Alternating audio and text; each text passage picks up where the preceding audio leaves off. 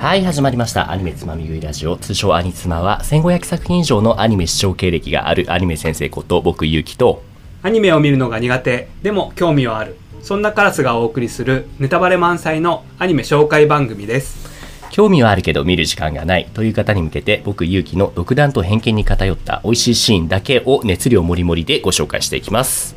美味しいところだけをつまみ食いしていく番組なのでネタバレを気にする方は聴取をお控えくださいイエーイイエイイエイよろしくお願いします。お願いします今日は今日は？そうですね今日はねカラス会になります、イエーイカラス会。前回カラス会は、なんだっけ、スパイファミリーでしたよね。そうです今ね回は。で今回は昭和の名作シリーズですねおー、昭和の名作。あ、そっか、筋肉マンもやりましたもんね、この前だね。あそうですね「筋肉マン」もう昭和の名作なんですが、うんうんうん今回はですねうん。「ドラゴンクエストダイの大冒険」を紹介します出た。知ってるけれども、ちゃんと見てない系のよくある。僕もちゃんと見てないんですよ。ドラクエ。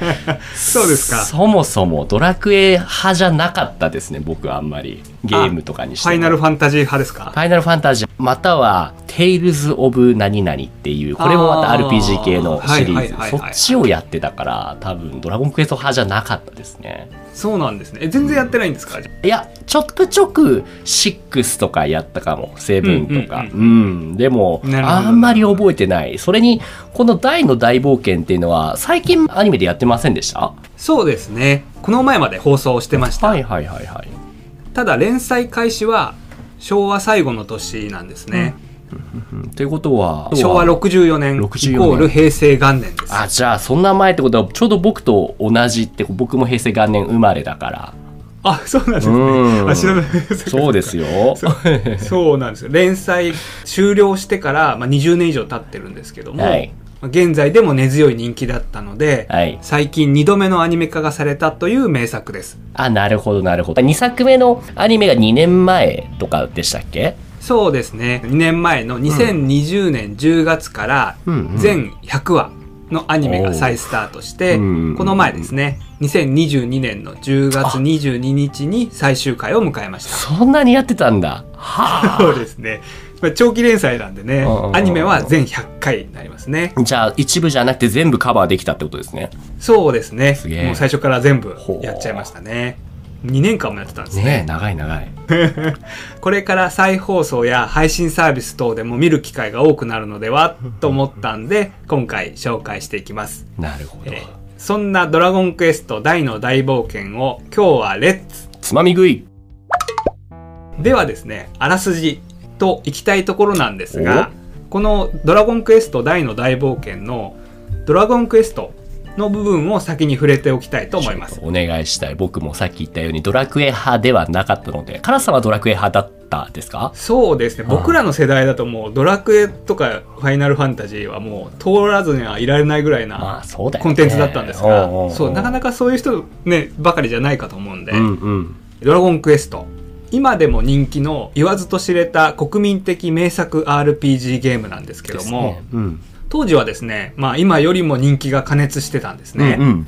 人気すぎて社会問題になったドラゴンクエストの伝説をちょっと振り返ってみたいと思います。今から36年前ですね、1986年に第1作が発売されたドラゴンクエストのシリーズ。はい。当時はですね、ファミコンになります。なるほど。人気を決定的なものにしたのは1988年発売の「ドラゴンクエスト3」タイトルは「そして伝説へ」ってやつですね。それまではあんまりメジャーになってなかったんです。あもうねだんだん人気が積み重なってたんですけどはいはいはいはい。そう3でドカーンって感じですね。おーなるほどなるほど。なんでですかね、なんで3でそんなに人気になったんですかね？なんかシステム的になんかここの3からこういうシステムが追加されたみたいな。あ1とかはねやっぱり RPG ってそんなに認知されてなくて、うん。マリオみたいなあのアクションとかだと誰でもやりやすいんですけど、はいはい。ちょっと玄人向きだったとかってあるんですよね。なるほど復活の呪文だったんでセーブデータとかなかったとか。ああね、うんうん。そういう世代ですそうなんですよね。あと2なんかはかなり難易度が難しかった。んでクリアみんなできなかったみたいな、はいはいはいはい。どんなのかね思い出せない人はルイーダの酒場で3人まで戦士とか魔法使いとか連れて行けるやつです、うん、あ、選択肢がね。まあそうラスボスはバラモスあの、あれでしょ、ローブみたいな着てる、なんかちょっとヨボヨボのおじいちゃんみたいなやつでしょ。あ そうですそうですそうですそうです。この「ドラクエ3」はあまりの人気ぶりから社会問題を引き起こしました。大問題というと、どんな？ソフトの発売日が平日だったんで学校を休む子供が続出しちゃいました見たことあるニュースでね、なんか昔のとかで。最近でもあるっちゃある。最近だとあのポケモン、スカーレット・バイオレットが出たとか。でもそんな学校休むほどっていうのはあんまり聞かないね。そうなんですよねまあ当時はね当然会社を休む大人もたくさんいたみたいなんですけどねはいはい。まさか、ここカラスさんどうだったの？当時さすがにね小学生だったんでういや休んで買いに行ったりはしなかったんえ、でも買いましした？と、はい、発売日とかに。いやカラスんちは貧乏だったんで。カラスんちは貧乏だったんで。みんながみんなが終わったのを貸してもらった感じです、ね、あそうなんだ。そうそうそうでなんでこんな並んじゃったのかっていうと前作の「ドラクエ2」がやっぱり人気で生産が追いつかなくて品薄状態だったっていうこともあって、うんうん。まあ、確実に手に入れようとする人がお店に殺到しました、うんうんうんうん。ファミコン連盟期だったんでどれぐらい売れるとかまずあんまりざっくりだったのにうん。しかもかなり売れちゃったんでもう品薄だったみたいな話ですね、でやっと手に入れたソフトを不良にカツアゲされて奪われるドラクエ狩りというような悲惨な事件も起こったものですエアジョーダンみたいな、なんかスニーカーを取られるみたいな。そうなんですよそういう世紀末な感じ。そうなんですよ今にして思うとうんアマゾンみたいなネットショップもないし、そうね。ストリーミング販売もないしね。そうなんです予約販売とかっていうのもあんまり機能してなかったうんので,、そうですか。そうなんですよこんな悲劇が起きてしまったっていうことですね、まあ当時の一大ブームが想像できるかなと思います、はい。で、えーこんなブームを受けてですね当時少年誌の王者であった「週刊少年ジャンプうん。」がこの一大ブームに乗っかって企画したのが「ドラゴンクエスト大の大冒険はい。になりますはいはいそれまでドラクエをテーマにジャンプで作品化されることっていうのはなかったんですかね？そうですねなかったんじゃないかなと思いますね。はいはいはい。それが大の大冒険でね、すごいヒットしたと。そうですうね。ん。1989年からうん96年までの間の7年間連載され、うんジャンプの黄金期を支えたバトル漫画になります。その頃は他に何やってましたっけね？そうですね。当時やってたジャンプ作品としては、まあうんドラゴンボールとか、セイントセイヤとか、おううん。先駆け男塾とはいかですねはい。単行本は全37巻。37で、うん、ジャンプ作品には珍しく原作者と作者で分かれてます。あ、これ違うんだ。そそうなんですよ。。シナリオを書く人と漫画書く人で分かれてるんですね。はいはいはい。で、ドラクエの設定をベースとしながらも、おうんオリジナルで魅力的なキャラと練り込まれた世界観、はいそしてかっこいい呪文と必殺技が登場する王道少年冒険アニメになります。うんうんでは、ドラゴンクエスト大の大冒険のあらすじいきましょう。うん。はい、お願いします。かつて魔王ハドラーにより苦しめられていた世界は勇者と呼ばれた一人の剣士とその仲間の手により平和を取り戻した時は流れ魔王から解放されたモンスターたちが暮らす南海の孤島島唯一の人間であり勇者に憧れる少年ダイはモンスターたちと平和に暮らしていただがその暮らしも魔王ハドラーの復活により一変する先生との約束仲間との出会い逃れられぬ宿命再び危機が訪れた世界を救うため勇者を目指す少年大の冒険が始まるなるほど。これあれですね、ゲームとは全然違うストーリーなんですね。そうですね設定とかあと勇者とか戦士とか、はいうんうん装備とか王様がいるよとか道具屋があるよとか、うんあと呪文とかですかねそこら辺だけと持ってきてうん。うんうんうん。新しいストーリーを作ってるっていう感じになりますねお同じ世界ではあるんですよね。別かな？ああ、時間軸とかも3ぐらいなんですか ?2 とか1とか。ああいやいや全然別世界って感じになりますね。ガンダムで言うとあれですね。宇宙世紀紀じゃなくて他の。そうそうそうそうそう、はいはいそんな感じでとか。繋がってたりはしないんですよ、うんうんうんうん。なので少年大君がですね、はい。まあ、お姫様を助けたりとか、うん。強い敵がどんどん出てきたりとか、うん。強い武器を手に入れてパワーアップしたりとか汚い手を使ってくる敵を仲間との友情で退けたりと。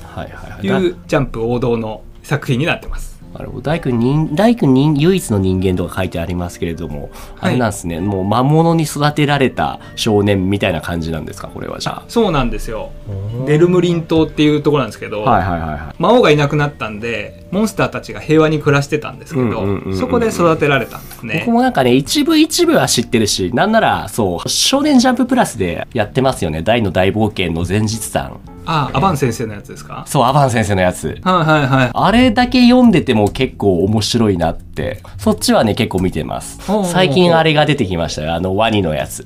クロコダイン。あ、クロコダインが。え、そうなんですか？前日談で？そうそうそうそう。だからまだね、あれだそっち全然て知らないや。敵側の、その、サイドにクロコダインがいたりとか、なんだろうねへー結構その辺のね、面白いですね。それも、へーでも原作を読んでるとさらに面白いと思いますよ。はいはいはいはい。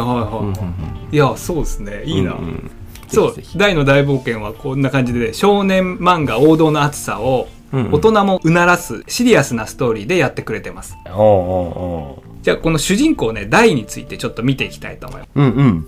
この大君は12歳くらいの少年なんですけどうも、んうん。格闘や剣の才能があります。なるほど。あらすじに出てきて、さっきも話に出てきたアバン先生ですね。うんうんかつての勇者が先生としてうんうん。大にいろいろ教えてくれて、めきめき強くなるんですが、はい。まあその先生からの訓練中に、かつての勇者先生は復活した魔王ハドラーにやられて死んでしまいますな。るほどなるほど。じゃあ一人で頑張んなきゃいけないみたいな。そう、この死んじゃうね、うんシーンも悲しいシーンなんですよ。え、それは何？その辺の説明とかは、死んじゃうんですよ。はい。復活したハドラーの方が強くなっちゃってるんで、うんうん。アバン先生もうん戦うんですけども負けそうになっちゃって、うんもう自爆して相打ちになろうとします。なるほど。とか、ね、そんな感じのですね、悲しいストーリーがあるんですが、うんうんうんそこで、まあ、ダイと一緒に学んでいた魔法使いの見習いポップくんですね、仲間の二人は、先生の敵討ちを胸に、うん魔王軍との戦いを始めました。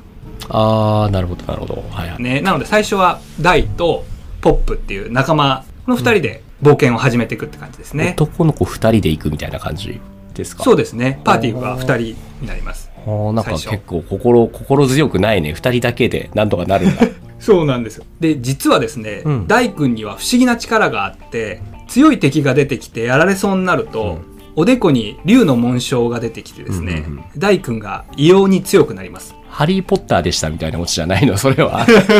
呪いをかけられたみたいな感じじゃないの？親から親からの加護があってみたいな。そうです。ね。ナルトなんかもこんな感じですよね。なんか負けそうになると、うん。キュービの力で強くなる。ああナルトもそうね。まあこれね、とても素敵な能力かなと思いきやですね、うん。うんこの能力ですね、はい。つまり普通の人間とは違うっていうことが、ん助けている人間たちから逆に迫害されちゃうんですね。助けたはずの人間から恐れられて逆に攻撃されてしまうっていう悲しい宿命を大君は背負ってます。人知れず頑張ってんだねじゃあ。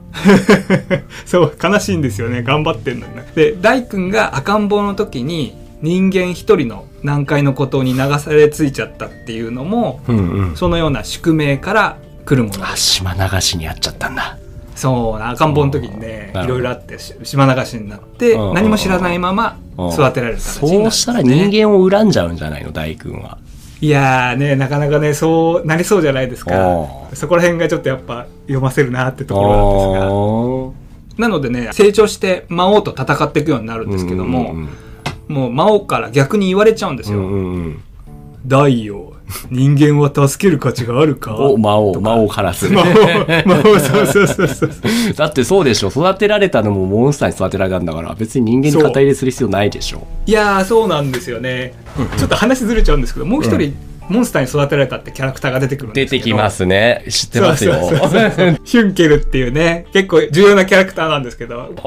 出てきたこっちのアーバンのやつにも、うん、このね、話もいいんですよね。骸骨騎士に育てられてるやつでしょ。あそうですそうですそうですそうですそう。ですね彼もいいキャラなんですけど。うん結構ねうんなかなか差別とか迫害とかを扱ってて、うんうん。また大人になってから読んでもなかなか胸にしみるストーリーになってるんですよね。なるほどね。そうなんですよ。結構シリアスめのストーリーが展開されていきます。ふむふむ。そうですね。好きなキャラはちょっと気になりますけどやっぱりこのダイとかアーバンとかはい。メインキャラクターがカラ先生は好きなんじゃないの？ああそうですね。あの実はですね大の大冒険のこう特徴になってくるんですけど、はい。まあ、長期連載になるんで、はいはいはいはキャラクターの成長っていうのが、うんうんまあ作品の魅力だって言われてるんですねい。なるほど。でいろいろなキャラが出てくるんですがうんうん。中でも一番成長するのがというのが？主人公の大ではなくてですねではなくて、さっきも出てきた大と一緒に先生に修行してもらっていた魔法使いの見習いのポップになります。なんかね、キャラ画像見てるけどね、まず、全身緑であんまりかっこよくない。そうですね。スマホ見れる人はね「うん。大の大冒険ポップ」とか打っていただくとですねポップくんでもいいですけど出てきますね。ひょろっこいのが出てきますよね。うん。これ魔導士なんだ。そうですね。なるほど。でこのポップくん正確に難ありでですねほ厳しい課題を与えられるとすぐに諦めてしまったり。強い敵を目の前にすると逃げ出しそうになったりと臆病で情けないところがあるんです分ねかった。鬼滅の刃の善逸みたいな感じだね。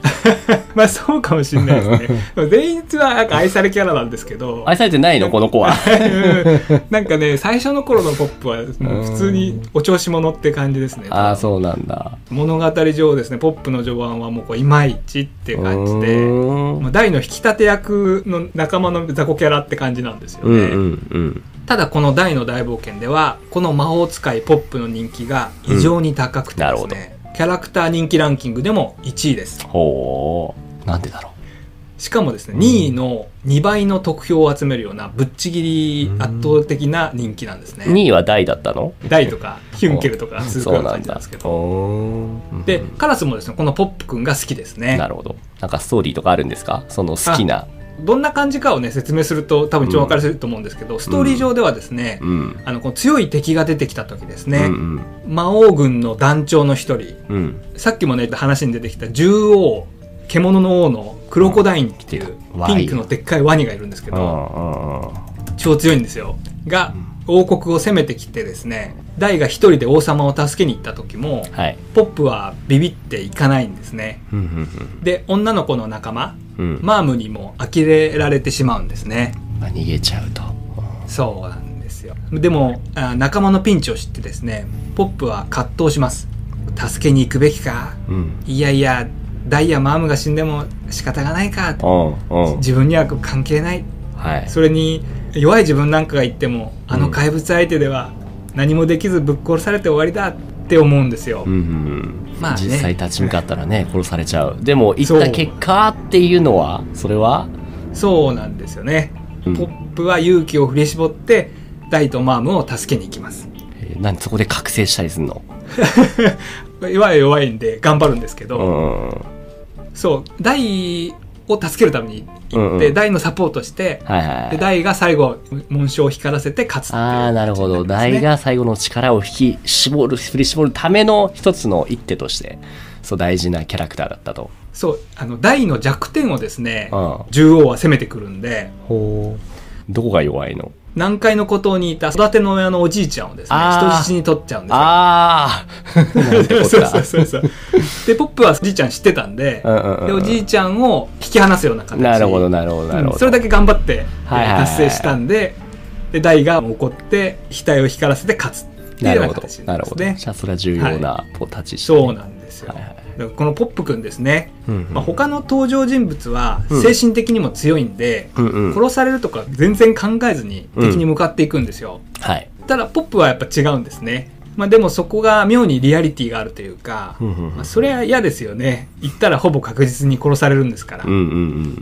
ん。で魔導士だから頭はいいんじゃないの？そうですね。頭が切れるっていうので、はい。結構ね騙して勝ったりとか、そういうのが得意なんですよね。なるほどなるほど。なんかウソップみたいなワンピースの。そうかそうかもしれないですね。立ち位置としてはそこかもしれないですね。はいはいはいはい。ワンピースのウソップそんなポップがですね物語を通して劇的に成長していく姿に、ええ。視聴者は共感してはい。感動してしまうんですね。へえんかね要所要所でちょっとずつ知ってるポイントあるんですよ。ポップだったら、あれでしょフィンガーフレアボムスでしょはいはいはいはいはい。かっこいいそうですね。これも敵の軍団長がね出す。あそっか。それポップじゃなくて敵が使うやつか。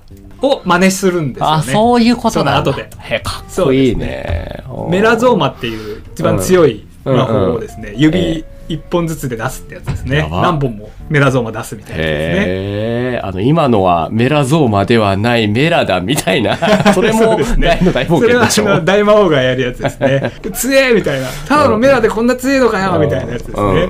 そうそう。他になんか知ってたりします？すごい面白いな。んでしょうね。他に大の、どれが大の大冒険、あ、これか、今のはメラゾーマではないって画像調べて出てきたけども、ヒゲの長いおじいちゃんみたいな、これが大魔王なんだ。そうなんですよ。もう魔王のさっきの魔王よりうさらに上の大魔王っていうのがいるんで、はいはいはい。そうこれめっちゃ強いんですよ。えーあと知ってるのはあれでしょ、なんか可愛いスライム、ゴメ、ゴメちゃんっていうのいるでしょ。ああはいはいはいはい。ゴールデンスライムのゴメちゃんですね、そう最初から冒険についてくるんですけどこの子はすごい実は存在でみたいな。ああ、そうなんだ。これ一番最後のやつのネタなんですけど、おはいなのでまだね大の大冒険を見てない方はですね、ぜひ最初から見てですねポップの成長に感動してほしいと思います、なるほど。ポップのね見せ場はね全物語通して3回あるんですけど今紹介したのが1個目なんですよなるほど、なるほど。そこでまず成長すると。で2個目も結構良くて、うんうん3個目がすごいすすごいんだ。ごいですね 漫画全部で何巻ぐらいだったっけ？37巻 ?37 巻。なるほど、なるほど。そうなんですよ最後のやつはも。もう石が光んないっていうやつなんですけど、はいはいすごくいい、はいそうか石、石を持ってんだね。知って、ちゃんと読んでからじゃあこれまた第2回目今度やりましょうか。読みましたよ。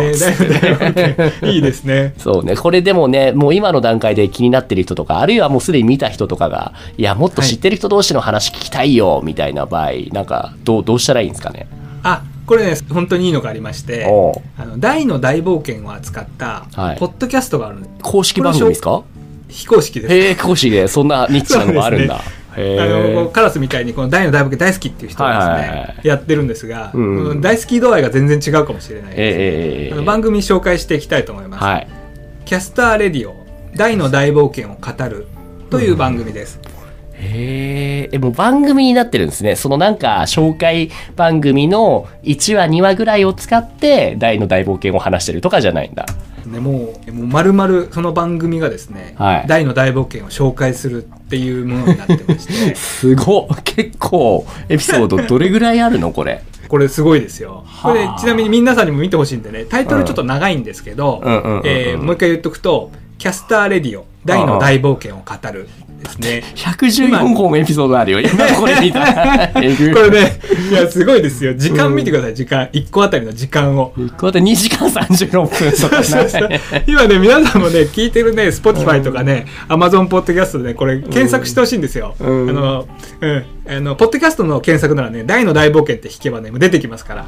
もう100話あってうん1個あたりが1時間とか2時間とか3時間とかあるんですよこれこんな番組あるんだ。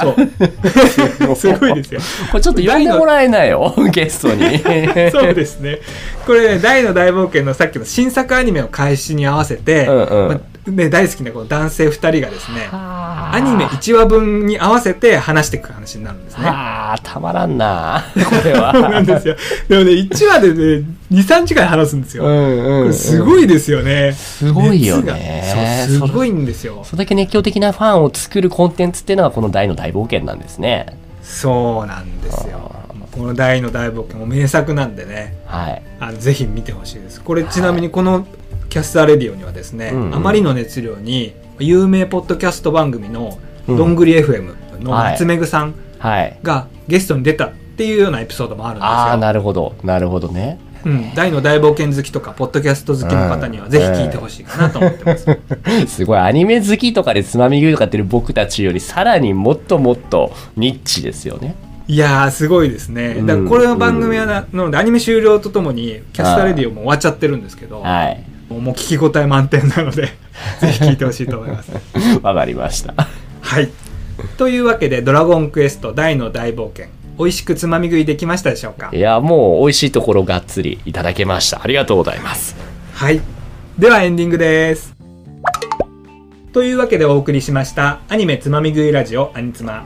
番組では見なくてもわかるをモットーにおすすめアニメをつまみ食いしていきます。忙しい人やアニメに興味のない方は、この機会に時短でパクッと情報をつまみ食いしちゃいましょう。番組への感想は、ハッシュタグ、アニツマ、兄がカタカナ、妻がひらがなでアニツマ、これをつけてツイートしてもらえると嬉しいです。ポッドキャストや Spotify でお聞きの方は、高評価、レビューもいただけると活動の励みになるので、よろしくお願いします。アニメ好きの方から私のようなアニメ初心者に進めたい作品のワンシーンなどもお待ちしています。番組へのご意見、ご感想は概要欄のメールアドレスや番組ツイッターからどしどしお送りください。というわけで今回はここまでです。ありがとうございました。ありがとうございました。